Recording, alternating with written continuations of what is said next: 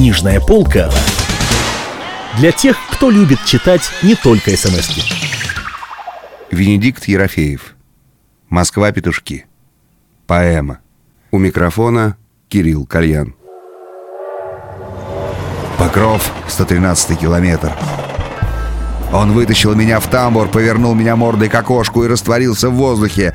До чего же ему было надо? Я посмотрел в окно. Действительно, прежней черноты за окном уже не было. На запотевшем стекле чьим-то пальцем было написано. И вот в эти просветы я увидел городские огни, много огней и уплывающую станционную надпись «Покров». Покров.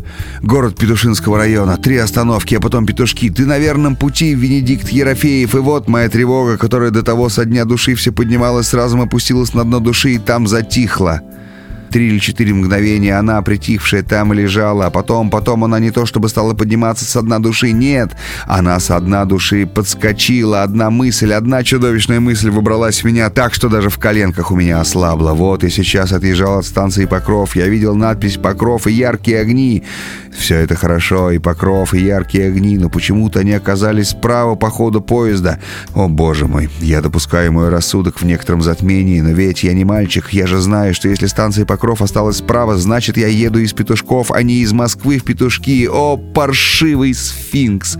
Я онемел и заметался по всему вагону, благо в нем не было ни души. Постой, Венечка, не торопись, глупое сердце, не бейся.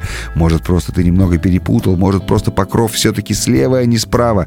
Ты опять выйди в тамбур, посмотри получше, с какой стороны по ходу поезда на стекле написано. Я выскочил в тамбур, посмотрел направо, на запотевшем стекле отчетливо и красиво написано я поглядел налево, там также было написано.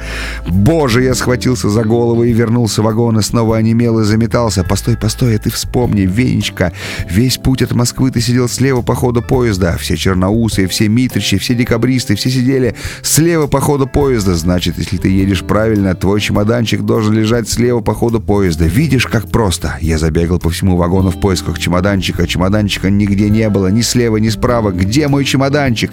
Ну ладно, ладно. «Ладно, Веня, успокойся, пусть чемоданчик вздор, чемоданчик потом отыщется. Сначала разыщи свою мысль, куда ты едешь, а уж потом ищи свой чемоданчик. Сначала отточи свою мысль, а уж потом чемоданчик. Мысль разрешить или миллион, и, конечно, сначала мысль, а уж потом миллион и чемоданчик. Ты благороден, Веня, выпей весь свой остаток кубанской за то, что ты благороден.